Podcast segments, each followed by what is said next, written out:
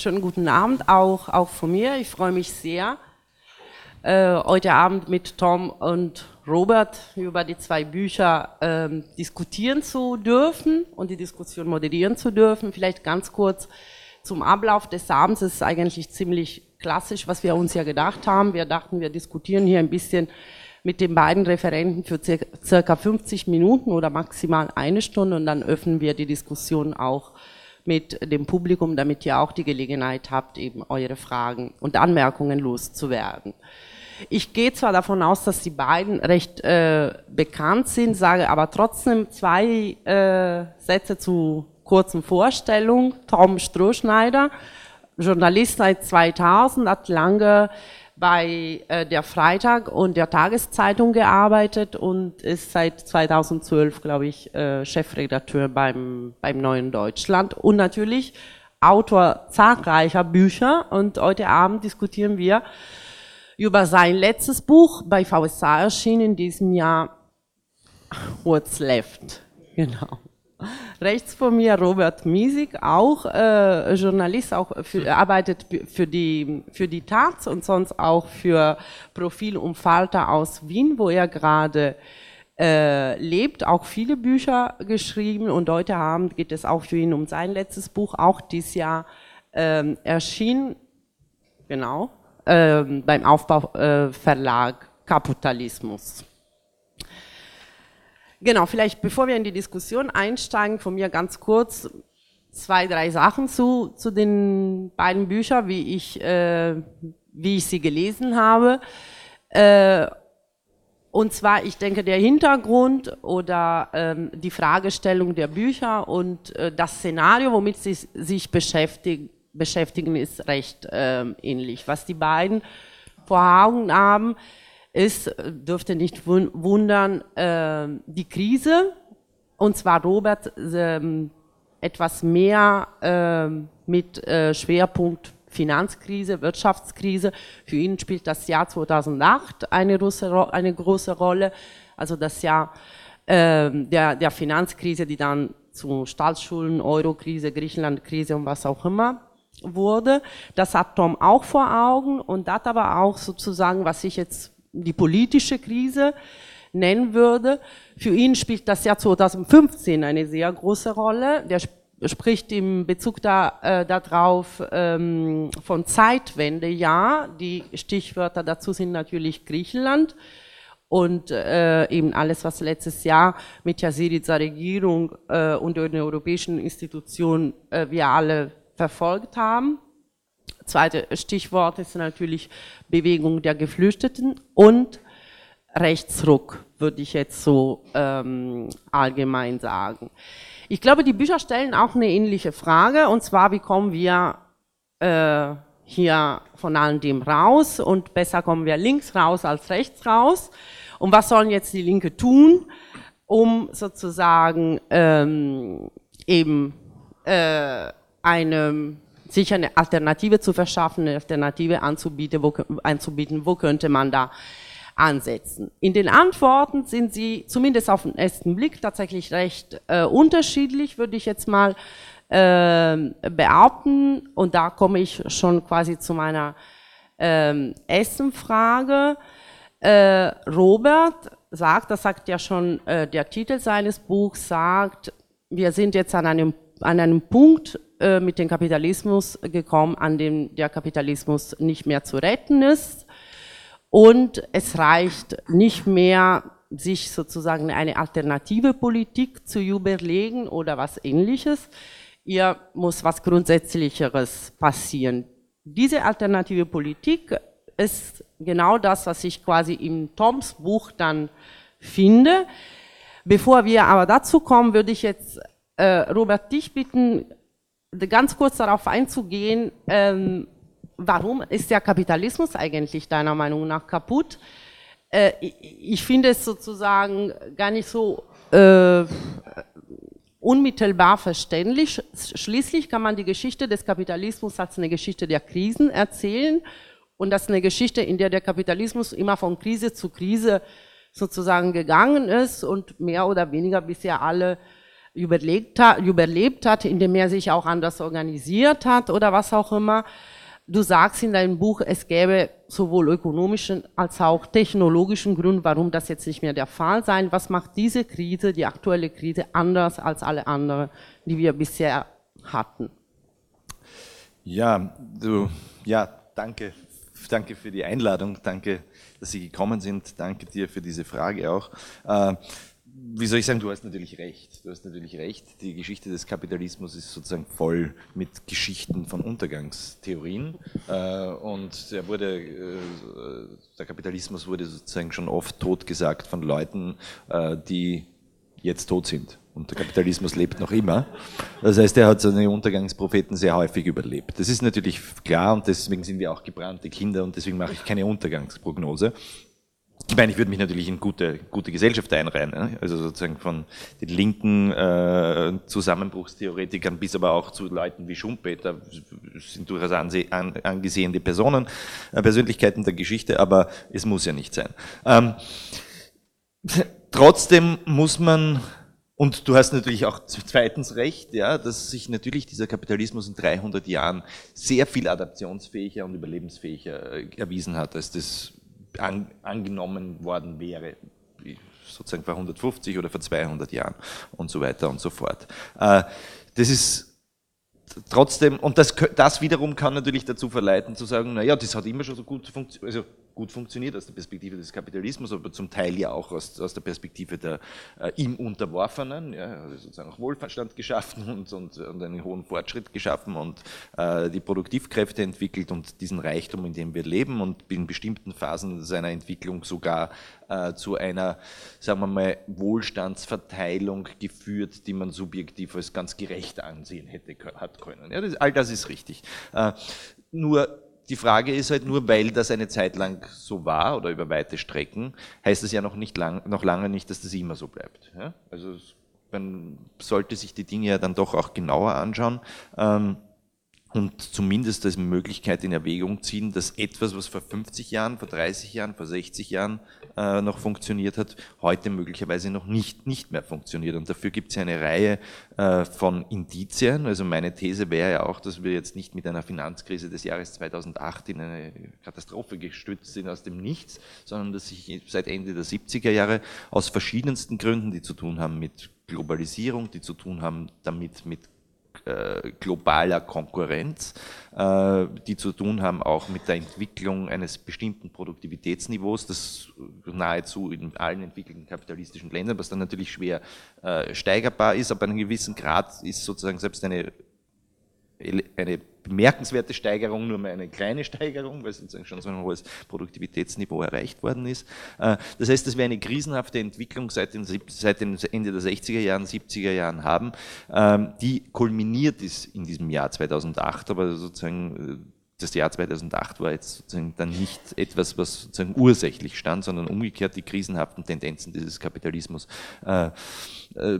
sind da kulminiert. Was erleben wir? Was können wir an Indizien da feststellen? Wir haben sozusagen deutlich niedere, also auch im globalen Kapitalismus, nicht nur bei uns, man könnte ja sagen, bei uns ist es jetzt das Wachstum geschwächt und dafür ist es irgendwo in den BRIC-Staaten und so weiter und so fort. Nein, der globale Kapitalismus hat deutlich niedrigere Wachstumsraten als in den Prosperitätsphasen. Er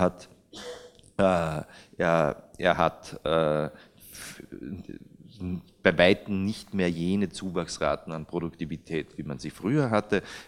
Es folgt daraus auch sozialer Stress für die normalen Leute. Die Einkommensverteilung, die Schere geht auf. Es geht sozusagen damit auch die Vermögensschere weiter auf. Und wir haben noch etwas, was sozusagen in den letzten Jahren dadurch pumpen sich die Finanzmärkte auf. Ich mache das jetzt ganz kurz, man könnte die Kausalitäten noch beschreiben, aber das sind sozusagen jetzt mal nur die Flashlights, Indizien, die auch zusammenhängen. Die Finanzmärkte pumpen sich auf, weil eben sozusagen Renditeerwartungen in der Realindustrie, in der Realwirtschaft nicht mehr so wie früher erzielbar sind.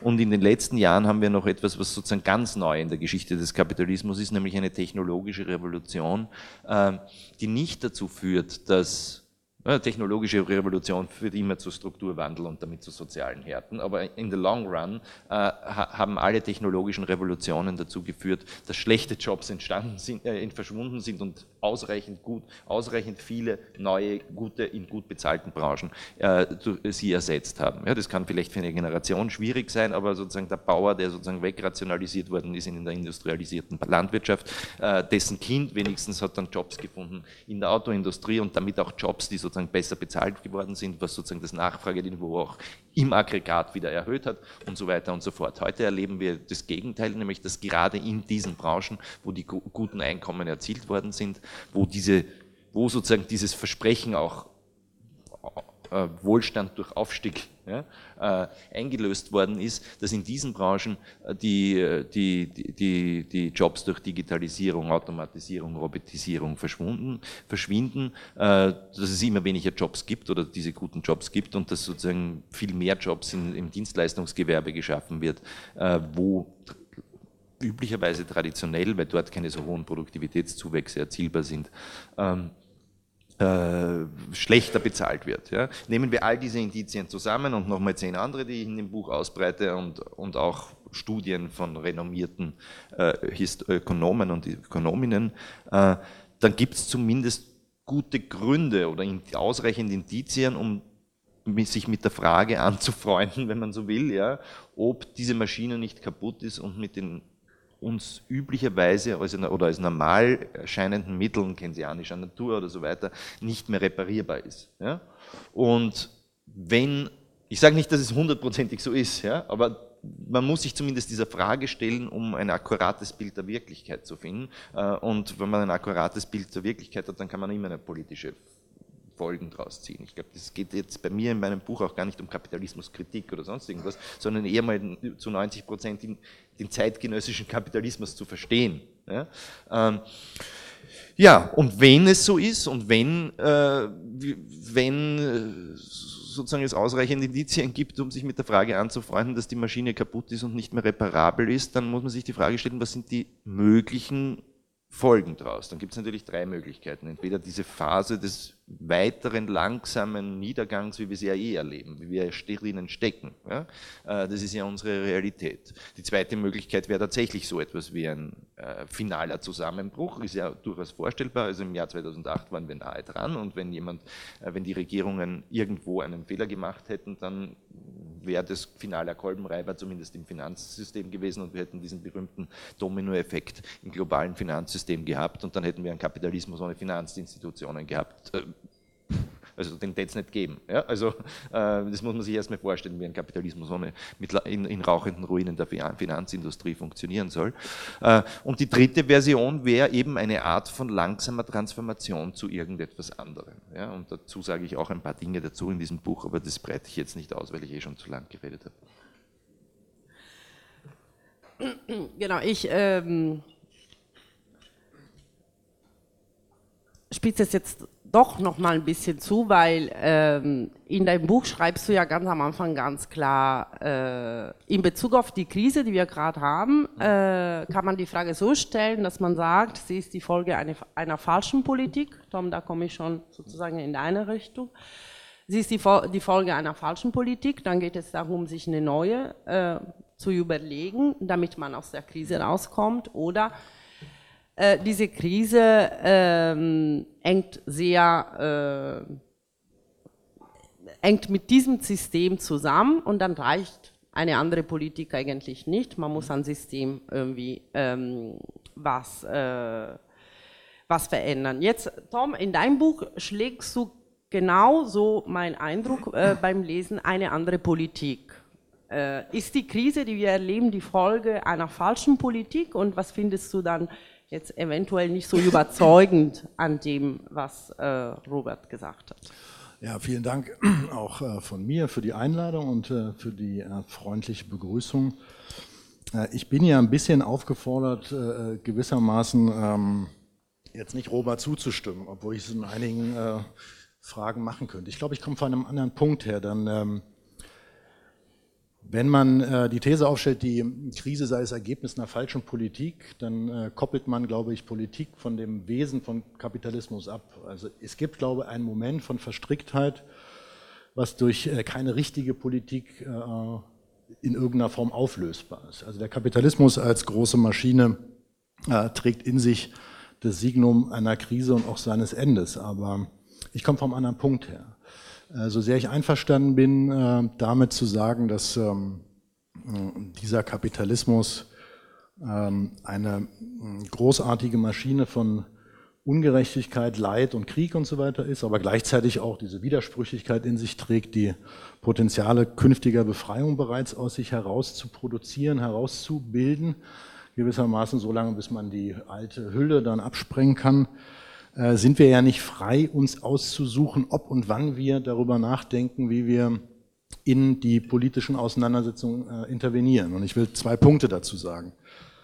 Der erste Punkt ist für Linke vielleicht unangenehm. Ich habe das Gefühl, dass wir in eine Situation geraten sind, wo wir uns ernsthaft Gedanken darüber machen müssen, den demokratischen Kapitalismus zu retten. Das ist vielleicht auch eine ungewöhnliche Begrifflichkeit. Worauf ich hinaus will, ist, wenn sich die Folgen kapitalistischer Krise im Politischen und im Sozialen weiter radikalisieren, dann kann es eine Situation geben, in denen Spielräume für linke Veränderungspolitik, für dieses langsame Transformieren der Gesellschaft, ich glaube jedenfalls nicht an die Besetzung des nächsten Hauptpostamtes, da wird man nicht viel mit erreichen, außer dass man ein Hauptpostamt hat natürlich, aber im Zeitalter von E-Mail ist das auch nicht mehr so notwendig. Gibt es etwas wie, ich will es mal das Weimarer Moment irgendwie nennen. Es ist in der Geschichte der letzten 100 Jahre immer wieder aufgetaucht. Es gab Krisensituationen, die sich aufs Politische erstreckt haben, in denen Linke, glaube ich, der Fehleinschätzung erlegen sind, in so etwas wie einen Katastrophismus oder in so etwas wie eine Verelendungstheorie wieder zurückzufallen. Wenn alles sozusagen ohnehin nicht mehr funktioniert, wenn es jetzt ganz schlecht ist und wenn wir doch auch sehen, die Potenziale der Veränderung im Kapitalismus, dann müssen wir sie nur ergreifen. Ich habe momentan ein anderes Gefühl. Ich erzähle gerne eine Anekdote, die mir Janis Varoufakis erzählt hat. Der war in den 80er Jahren als junger Ökonom in Großbritannien. Maggie Thatcher hat damals gerade die Gewerkschaftsbewegung zerschlagen und die Linken in London und Umgebung waren der Meinung, das ist schon okay. Jetzt schenken wir uns mal eine Niederlage ein, aber wir kommen dann in diese Phase, wo wir im Rahmen einer Erneuerung den großen Anlauf auf bessere Zeiten irgendwie bekommen.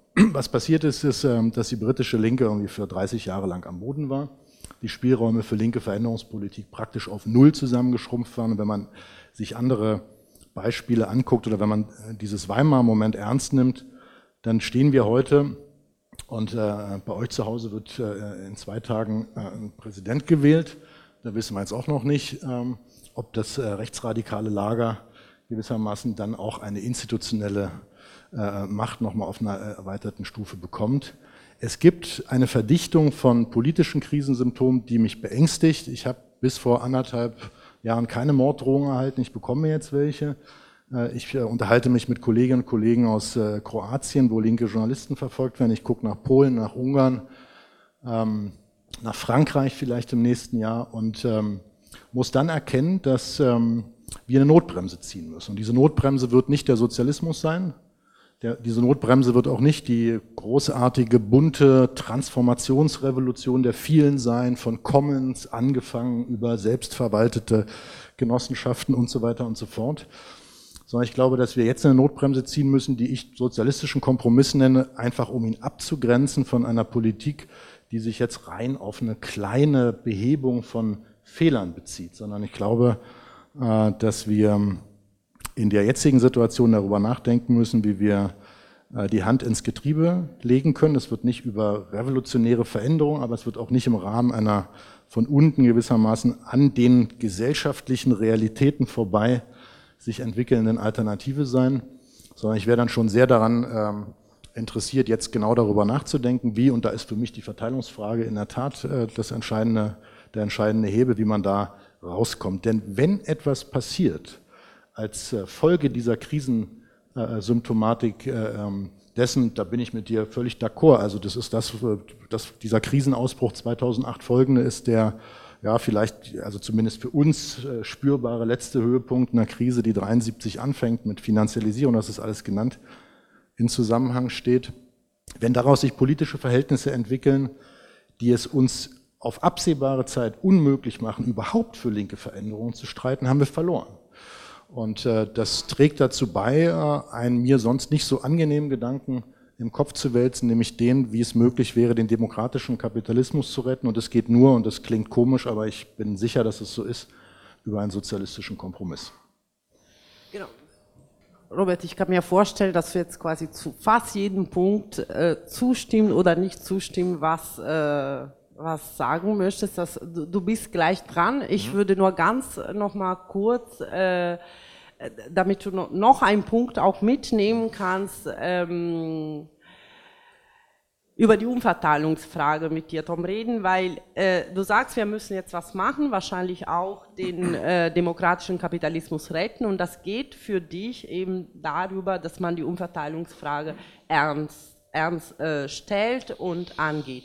Wer dies dann tun soll, dazu kommen wir auch noch, also genauer zum sozialistischen Kompromiss. Ich würde dich jetzt bitten, ich lese das so, als ob die Umverteilungsfrage für dich eine Art Metafrage wäre. Wenn wir diese Frage angehen als Linke, nehmen wir viele andere Fragen mit, unter anderem genau das, was du jetzt auch angesprochen hast, was dir Sorgen macht, also den Rechtsruck und so weiter und so fort. Vielleicht sagst du noch kurz zwei Sätze zur Umverteilungsfrage. Und beantwortest mir auch die Frage, ist Nationalismus durch Umverteilung zu bekämpfen? Also das Ganze in zwei Sätzen, da muss ich sehr lange Sätze bilden, ich versuch's mal.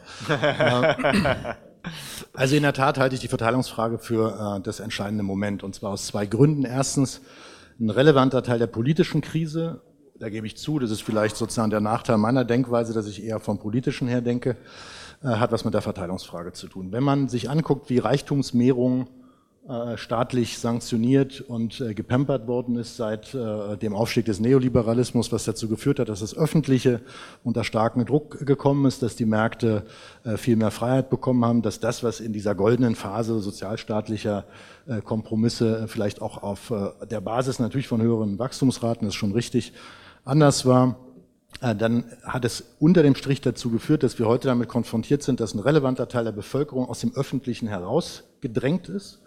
Das wiederum macht sich bemerkbar unter anderem im Wahlverhalten. Wir haben da eine Klassenspaltung, die am Ende die Demokratie völlig ausgehöhlt hat und dazu führt, dass Veränderungsperspektiven innerhalb der bestehenden Verhältnisse ganz, ganz schwierig anzupacken sind. Wenn aber die Verteilungsfrage, also die Ungleichverteilung zugunsten oben, zugunsten Reich, der Beginn dieser Krise ist, dann halte ich es für nicht ganz unwahrscheinlich, dass man nicht den Sozialismus, aber schon die politische Bearbeitung dieser Krise im Sinne einer Offenhaltung von linken Spielräumen über die Verteilungsfrage angehen muss. Und ich will jetzt hier keine Plädoyers für Rot-Rot-Grün oder so halten. Auf die Frage, wer es dann am Ende machen sollte, da kriege ich auch nur Kopf- und Bauchschmerzen von, wenn ich mir das politische Tableau momentan angucke. Aber klar ist, wir sind momentan in einer Situation, wo es unter gewissermaßen kapitalistischen Bedingungen sogar sehr vernünftig wäre, radikal in die Verteilungsverhältnisse einzugreifen. Wir würden unter politischen Mehrheitsverhältnissen, die ich für erreichbar halte, eine Verteilungssituation bekommen, in der wir das Öffentliche stärken, in der die demokratische Teilhabefähigkeit von der Mehrheit wieder in Anschlag gebracht wird und wir über diesen Weg dann Verhältnisse bekommen, in denen dann zum Beispiel dieses langsame Hineinwachsen in das Neue, wo ich ja sehr gern mit dabei bin, das werden wir auch beide noch erleben, Robert, dann auch zu echten Schritten kommen, zum Beispiel indem man die Form der gesellschaftlichen Produktion, die nicht unmittelbar marktradikal oder profitorientiert sind, fördert und so weiter und so fort. Bloß dazu brauchen wir eine starke öffentliche Hand, die sich gegen den momentan viel zu starken kapitalistisch marktorientierten Sektor, gegen privaten Reichtum zur Wehr setzen kann. Und es geht über Eingriffe in Eigentumsverhältnisse. Das ist unter demokratisch-bürgerlichen Verhältnissen dann in der Regel die Verteilungsfrage. Und das kann man machen. Wir haben, könnt ihr jetzt lange Vorträge halten über steuerliche Belastungsniveaus in den letzten 20 Jahren. Wenn, und das führt zu der Frage, ob man Nationalismus damit bekämpfen kann. Wenn Nationalismus keine natürliche Eigenschaft ist, sondern ein Reflex der Unterdrückten, ein falscher Reflex der Unterdrückten auf ihre Unterdrückung, dann könnte es ja sein, dass dieser falsche Reflex dadurch verhindert wird, dass man ihnen Lebensumstände ermöglicht, die demokratische Teilhabe, Selbstverwirklichung, Freiheit in einem weiteren Sinne ermöglichen. Das macht den Kapitalismus noch nicht zu einer besseren Gesellschaft, aber es kann zu Zuständen führen, in denen wir in die Lage versetzt werden, politisch handlungsfähig über ihn hinaus zu gucken. Wenn wir diese Krise, um das noch zu sagen, sich in einem politischen Maß nach rechts radikalisiert, werden wir diese Handlungsspielräume nicht haben. Das ist der Punkt, den ich mache. Genau, Robert, wie gesagt, ich kann mir schon vorstellen, dass du dazu viel sagen kannst. Zu Commons, Selbstverwaltung und so weiter kommen wir noch. Vielleicht zur Umverteilungsfrage, weil ich das einen der Punkte fand, wo tatsächlich eure beide Sichtweise ein bisschen mehr auseinandergehen, weil du da sagst, das ist eigentlich aussichtslos, genau das Keynesianische sozusagen an dieser Frage, das ist alles nicht mehr da, die Bedingungen sind nicht mehr gegeben, um überhaupt drüber zu reden. An anderer Stelle, wenn auch nicht genau in Bezug auf Umverteilungsfragen, aber zu ähnlichen, in Bezug auf ähnliche Sachen sagst du, es gibt, die sind so aussichtslos, dass eine sozialistische Revolution wahrscheinlicher wäre. Ich glaube, da ist der Bezug Piketty und die Vorschläge, die er macht, eben zur Vermögenssteuer und so weiter, zum Stichwort Umverteilung. Was würdest du dazu sagen? Also das ist nicht an anderer Stelle, du hast, glaube ich, die beiden Stellen, wo man zitiert, die eine Stelle zitiert, wo man sowas rauslesen kann. Ohne Zweifel, also ich meine, das ist jetzt ein bisschen seltsam, dass ich da jetzt irgendwie, weder bin ich ein Anhänger der Katastrophe, das schon gar nicht, also wer liebt schon die Katastrophe, und gleichzeitig bin ich wahrscheinlich sozusagen von den politischen Haltungen ein bisschen rechter als der Tom und gleichzeitig wirklich jetzt ein bisschen linker, also das ist ja jetzt ein bisschen komisch, ja? Also ich will dazu nur Folgendes sagen, das ist der Satz aus diesem Buch, also wenn wir uns anschauen, welchen Grad an Vermögensungleichheit zum Beispiel wir in unseren Gesellschaften erreicht haben, bräuchte man schon derartige Eingriffe in Form von Vermögenssteuern, Erbschaftssteuern und so weiter, um bloß ein weiteres Aufgehen der Schere, geschweige denn ein Wiederzumachen der Schere zu erreichen, von denen wir natürlich wissen, das ist ökonomisch machbar, aber von denen relativ klar ist, dass unter den gegenwärtigen Bedingungen dafür auch nicht mal denkbar irgendwo politische Mehrheiten, nicht nur auf nationaler Ebene, du brauchst sie ja auf internationaler Ebene, wo ich eben dann dieses Bonmot von Benjamin Kankel zitiere, der dann sagt, also es ist zwar ökonomisch machbar, aber politisch halten die das wirklich für möglich, also das ist ja sozusagen, das ist ja noch utopischer als die sozialistische Revolution, ja? Dass das passiert, also dass sich quasi sozusagen die Staatschefs der G20 zusammensetzen und sich darauf einigen, dass sie sich selber und die Oligarchie, zu der sie gehören, enteignen. Ja? Kann man sich theoretisch vorstellen, also praktisch ist es sehr unwahrscheinlich. Ja? Aber das nur zu diesem Punkt. Ja? Das nur zu diesem Punkt. Ja? Ich glaube, dass es ein totales Missverständnis wäre, ja, und das muss ich jetzt wirklich hier ausräumen, wenn man meinen würde, dass ich mich gegen keynesianische Rezepte dieser Art, also ich nenne es jetzt mal keynesianisch, das ist in der Traditionslinie des Keynesianismus, in dem Tom hier argumentiert, dagegen wehren würde. Ganz im Gegenteil. Ja? Natürlich gibt es auch unter den Bedingungen eines ökonomischen Systems wie des Kapitalismus in seiner jetzigen Phase, von dem ich meine, dass es sozusagen knirscht und knarrt und nie wieder auch mit der richtigen Politik jene Wachstumsraten erzielen wird können, wie wir sie gewohnt waren in seiner prosperierenden Phase. Trotzdem gibt es unter diesen Bedingungen bessere oder falschere Politik, und da kehrt natürlich der Keynesianismus insbesondere kurzfristig oder mittelfristig zu den richtigen Politikformen. Ja? Also öffentliche Investitionen nicht dazu beizutragen, dass sozusagen nicht noch durch Austerität dazu beizutragen, dass einerseits Verelendung vorwärts schreitet und gleichzeitig ökonomisch das System noch mehr unter seinen Möglichkeiten bleibt, ist ja völlig klar, dass man das tun muss. Ja? Also dass man das in einer Phase, sagen wir mal, des Übergangs der nächsten 6, 7, 8 Jahre im allerbesten Fall, und wahrscheinlich brauchen wir 20 Jahre, weil das Ganze jetzt nicht so entschlossen angepackt werden wird, wie zu erhoffen ist. Also da gibt es ja keine Da gibt es keine Differenz. Ja? Ich bin sozusagen ganz im Gegenteil.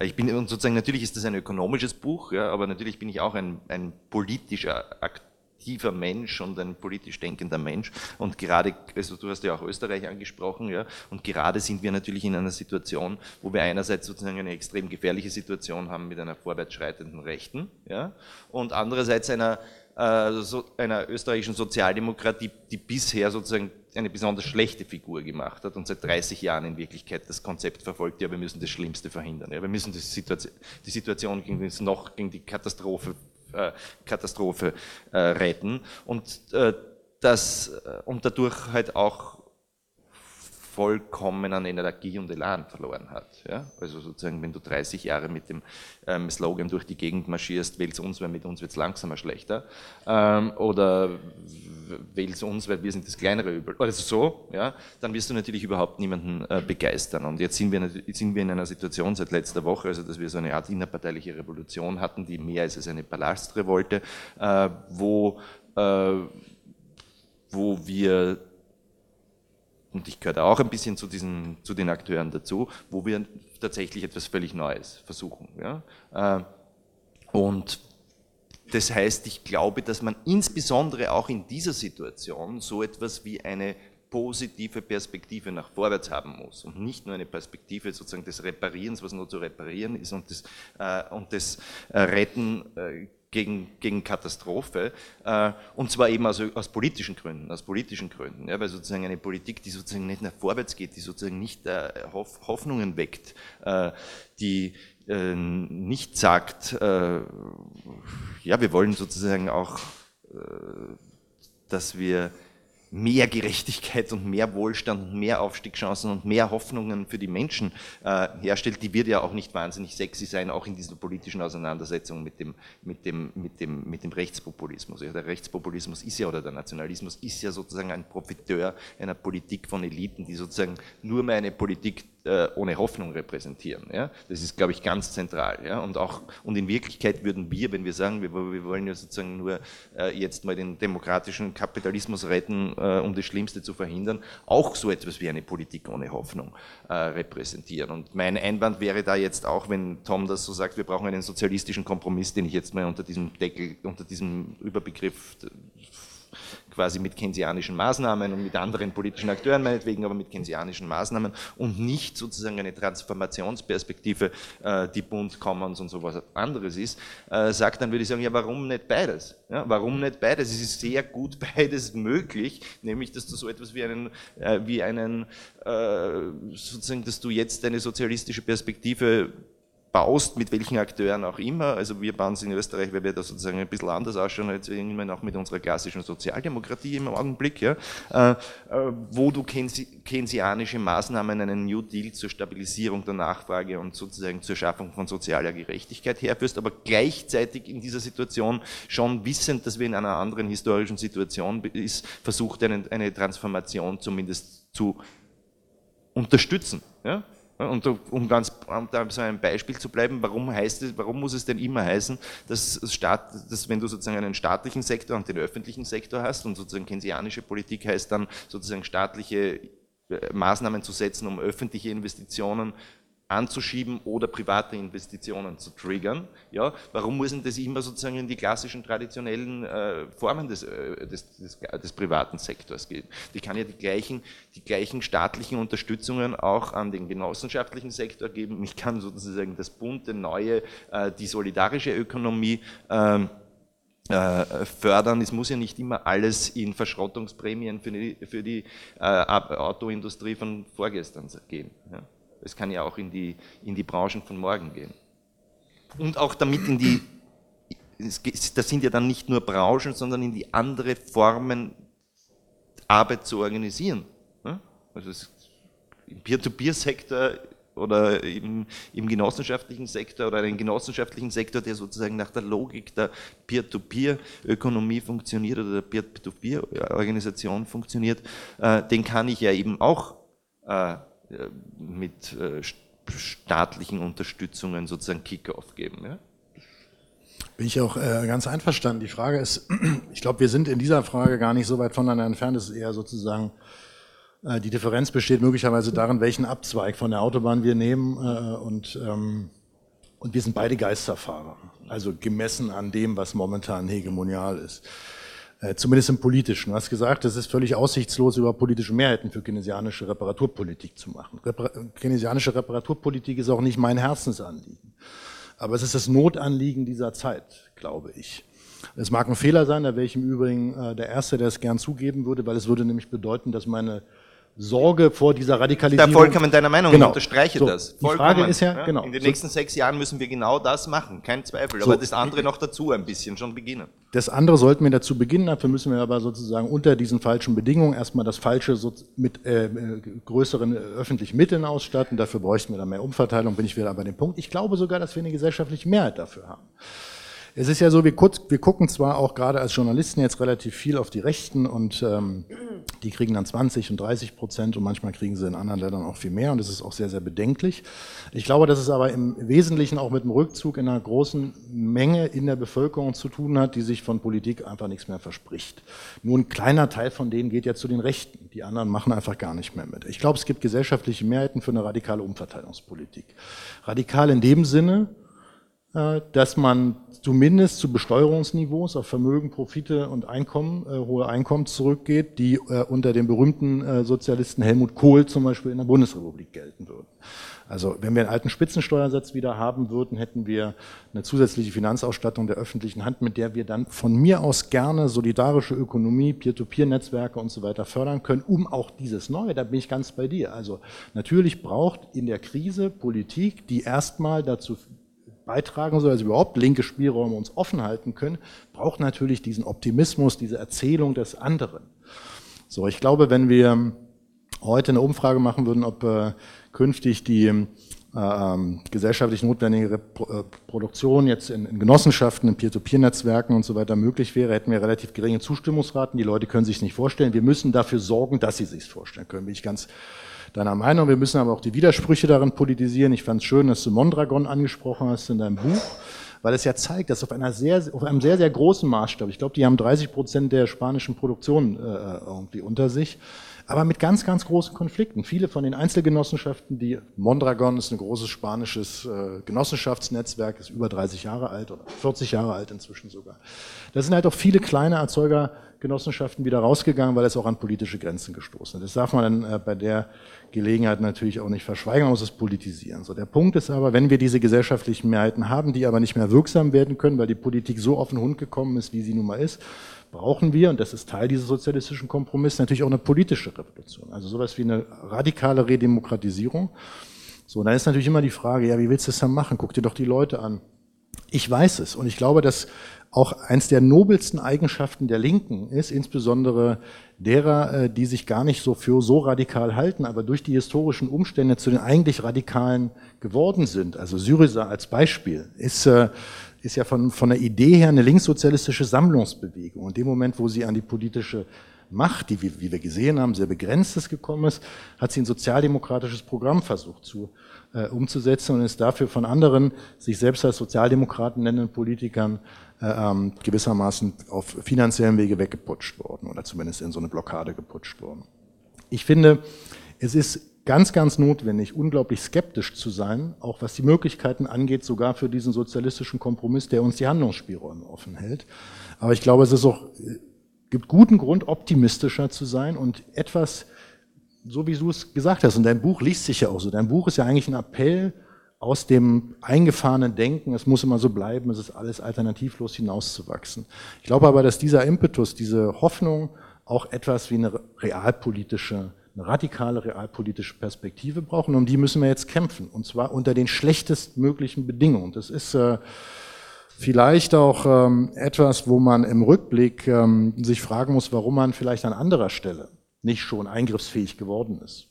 Und 2015, um bei dem Beispiel zu bleiben, war natürlich die sozialdemokratische und die sozialistische Linke in der Bundesrepublik bis auf gefühlt 112 Solidaritätserklärungen, was die Syriza-Regierung in Griechenland angeht, und mindestens 40.000 Flugblättern, in denen drin stand, dass es ganz böse Revisionisten sind, war sie politisch unwirksam. Ihr ist es nicht gelungen, im Herzen der Bestie denen in die Hände oder in den Arm zu fallen, die also sprich Merkel, Schäuble, die von Berlin aus orchestrierte Krisen- und Austeritätspolitik im europäischen Rahmen.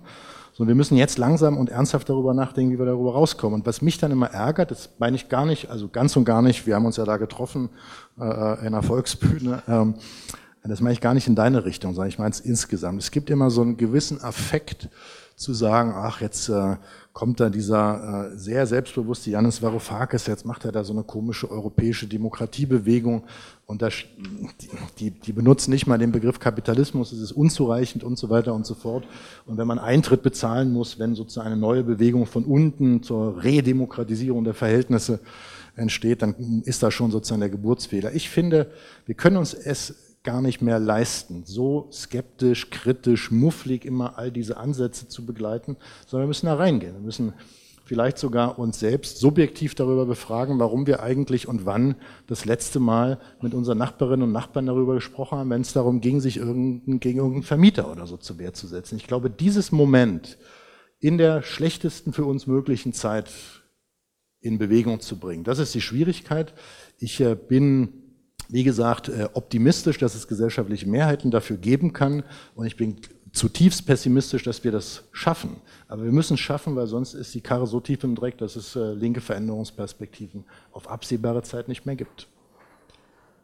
Jetzt hast du ganz viel angesprochen. Zwei Sätze waren das. Dass ich jetzt selber sozusagen die ein oder andere Frage hätte. Sozialistischer Kompromiss für diejenigen, die das Buch nicht gelesen haben soll, so wie ich es verstehe, tatsächlich sozusagen der politische Moment dieser Mehrheit werden oder helfen dieser Mehrheit, die es anscheinend schon gibt, Mehrheit für Umverteilung, Mehrheit für solche Politiken, da so eine Repräsentanz auch im weitesten Sinne zu geben. Das heißt, der sozialistische Kompromiss geht sozusagen von der SPD bis zu den Bewegungen. So lese ich dein Buch. Da wäre so meine erste Frage, soll man es von Anfang an so breit sozusagen anlegen? Wer ist da wirklich Ansprechpartner für wen? Wo soll ich mich jetzt konzentrieren? Soll ich mich auf die SPD konzentrieren? Soll ich mich auf die Grünen konzentrieren? Soll ich mich auf die Antifa konzentrieren, die ja auch merken sollen, die Umverteilungsfragen ist wichtiger als alle anderen Fragen? Oder soll ich in die Volksbühne mit Varoufakis gehen? Nicht, dass alle diese Dinge sich widersprechen sollen, aber ich finde, wenn man sagt, Umverteilungsfrage ist zentral, und übrigens, ich halte das für gar nicht reformistisch, also weil du ja vorhin quasi das aufgemacht hast, dass es so aussieht, du seist jetzt, würdest rechter als Tom stehen. Ich halte die Umverteilungsfrage für gar nicht, für alles anders als recht in diesen Zeiten. Es gäbe auch für mich sozusagen keine andere Möglichkeit. Und trotzdem muss ich ja auch wissen, also es sind ja auch recht unterschiedliche Ecken sozusagen, die du ansprichst. Da muss ich wissen, was ist eigentlich mein Referenzpunkt? Ist mein Referenzpunkt die Demokratiefrage von Varoufakis? Ist mein Referenzpunkt zum Beispiel die Gewerkschaften, die ja auch nicht wirklich eine gute Figur 2015 gemacht haben in der Syriza Veranstaltung? Wäre es jetzt, wenn es zum Beispiel um Umverteilung geht, nicht absolut notwendig, sozusagen da die Leute zu gewinnen und da, also... Ja, stimme ich dir in jedem Fall zu, aber der Punkt ist ja nicht, also ich will nicht auf irgendein Beratungsding hinaus, welche Organisationen ab sofort miteinander in irgendwelche Bündnispolitiken eintreten sollen. Selbstverständlich ist das aber notwendig. Wir müssen ja beides zugleich denken, das ist ja das Schwierige daran. Ich finde es immer super, wenn Linke sagen, und zwar mit guten Argumenten, das politisch-parlamentarische System ist auf den Hund gekommen, hat sich erschöpft, da passiert gar keine Repräsentation mehr, das ist zu einem Selbstverwaltungsladen von Interessen von Vermögenden geworden, da ist viel Richtiges dran. Und deswegen sagen die, lasst uns auf die Straße gehen, lasst uns Bewegung von unten gründen, lasst uns Netzwerke der solidarischen Alltagsökonomie bilden und so weiter und so fort. Ich glaube, auf eine höhere Qualitätsebene bekomme ich es aber unter den gegebenen Verhältnissen, die ich mir ja nicht ausgesucht habe, ja nur, wenn ich allerdings auch natürlich aus diesen gesellschaftlichen Mehrheiten, und wenn ich von Mehrheiten spreche, meine ich immer gesellschaftliche Mehrheiten, politische Mehrheiten mache, die das an dem entscheidenden Ort, der momentan noch der entscheidende Ort für Veränderungen ist, für Gesetze, für Steuererhebung und so weiter und so fort, natürlich auch in politische Mehrheiten transformiert. Das ist doch das momentane Problem. Wir haben gesellschaftliche, ich könnte jetzt 20 Studien irgendwie referieren, in denen die Leute gefragt werden, halten sie den Kapitalismus für doof, wie finden sie die soziale Schere schlimm, sind sie für eine starke und durchaus hohe Besteuerung von Vermögen, von Profiten und so weiter und so fort. Da sagen 70 bis 80% ja. So, und wenn ich mir dann angucke, was die Leute wählen, dann wählen etwa 6% ja. So, und das ist ein Problem momentan. Ja, bleibt die Frage offen, warum politische Mehrheiten dann unbedingt nur dann verändern können, wenn sie parteiisch Regierungen Mehrheiten werden. So ähnlich, aber vielleicht machen wir das nachher. Ich gebe jetzt auch Robert nochmal die Möglichkeit, darauf einzugehen, was du gesagt hast und vielleicht auch ein bisschen sozusagen deine, weil dein Vorschlag ist tatsächlich jetzt, die Sachen an der Stelle würde ich tatsächlich sagen, sozialistischer Kompromiss und das, was du revolutionärer Reformismus nennst, schließen sich tatsächlich nicht aus, so würde ich das auch sehen, sondern eher vielleicht ergänzen sie sich gegenseitig. Du sagst, die Frage ist nicht mehr Reform oder Revolution, es geht hier um revolutionären Reformismus und der Bezug ist eben auf den schon genannten, sogenannten dritten Sektor. Also es gibt deiner Meinung nach, und es ist auch, es wiegt auch viel ein Sektor, in der nicht mehr nach der Logik des Kapitalismus produziert wird, es wird nicht für den Profit produziert. Du sprichst ja von Miteinander, Ökonomie und so weiter und siehst da quasi sogar den Nukleus eines Sozialismus neuer Art und sagst, so wie Tom sagt, man müsse an der Umverteilungsfrage ansetzen, würdest du sozusagen, wenn du das hier raussuchen könntest, dort ansetzen, um weiterzugehen. Vielleicht sagst du auch nochmal zwei Sätze dazu und zu dem wahrscheinlich, was Tom jetzt... Du hast das eh schon so gut zusammengefasst. Ich muss also ich meine, das meinte ich jetzt ernst, das meinte ich jetzt gar nicht ironisch. Also genau so sehe ich das, ja, wie du das gesagt hast. Ich möchte es vielleicht noch konkretisieren und das heißt natürlich, wenn man uns vorstellt, und ich sehe das auch ganz ähnlich wie Paul Mason in seinem Buch Post-Capitalism, ja, wenn das quasi schon die Tendenzen der Transformation in unserer jetzigen Situation sind, weil wir reden ja über Dinge, die es schon gibt. Ja, ist ja nichts, was man sich sagt, das muss man erst erfinden. Genossenschaften gibt's, ja? Und Genossenschaften und die Entstehung eines kooperativen Sektors, insbesondere in jenen Bereichen oder in jenen Ländern, Gesellschaften, die soziale Krisen erleben, gibt es. Ja? Und die machen sogar zu einem großen Teil das Überleben unter den Bedingungen einer solchen schweren ökonomischen Depression ja sogar erst möglich, ja, ohne dem hätte es gar nicht geben. Und es gibt ja aber auch ganz andere Formen der Miteinanderökonomie, die gar nicht am ersten Blick uns gar nicht so emanzipatorisch erscheinen. Ja? Also gehen irgendwelche Techno-Hubs hinein und sehe irgendwelche Start-ups, da denkt man sich, ja, die wollen sowas wie Bill Gates werden, aber in Wirklichkeit sind es Menschen, die gemeinsam mit anderen Menschen etwas tun, auf eine Art und Weise, wo sie anders miteinander umgehen, also wo sie mit Leuten, die sie mögen und mit denen sie freundschaftlich verbunden sind, gemeinsam gerne etwas machen, von dem sie finden, dass es ihnen irgendwie einen intrinsischen Sinn gibt und es ihnen wichtiger als jetzt urviel Geld zu verdienen oder sonst irgendwas. Natürlich, die Miete musst du zahlen und so weiter und so fort. Und wenn du all das, diese verschiedenen Sektoren, also dann bis hin zu Hilfsorganisationen, also den klassischen, ja, und den sozial was man so nennt, der Sozialbranche. Und wenn du all das zusammenzählst, hast du eigentlich schon einen sehr, sehr starken dritten Sektor, wenn ich den so nennen mag. Den hast du jetzt schon und den kannst du natürlich ausbauen. Und die Vorstellung, die ich habe, ist doch, dass eine Transformation ja da etwas ist, was eine jahrzehntelange sein wird. Ja, also wir Linken sind ja da auch ein bisschen gewissermaßen gehirngewaschen durch unseren Vorstellungen von Bolschewismus und so weiter und so. Also es gibt sozusagen einen Zustand A, der dauert bis zum Ereignis X, die heißt Revolution und dann hinterher tritt Zustand B ein. Ja. Gesellschaftliche Transformationen in der Geschichte waren immer so, dass sich sozusagen eher wie in der Plattentektonik gesellschaftliche Formationen überschoben haben und die eine stärker wurde und die andere schwächer.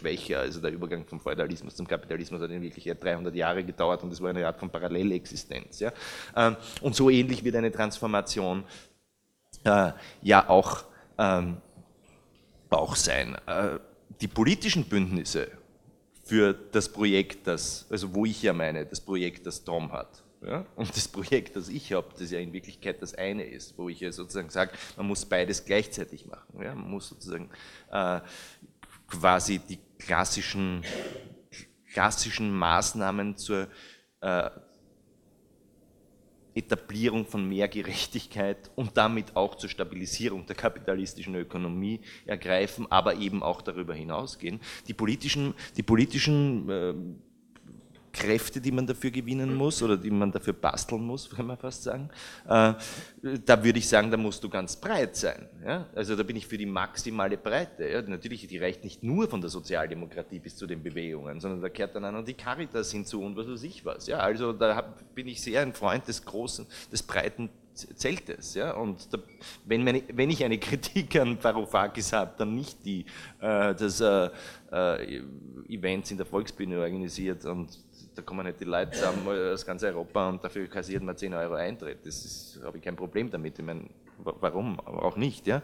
Sondern ich würde eher sagen, sozusagen, dass er nicht der Freund des großen Zeltes ist. Ja? Also sozusagen jemand, der hergeht und sozusagen sagt, ja, mein Freund Tsipras ist ein Verräter, weil wir es in einem halben Jahr nicht geschafft haben, die Mehrheitsverhältnisse in der Europäischen Union zu verändern und zu gewinnen in dieser Auseinandersetzung. Ja, bitteschön. Ja?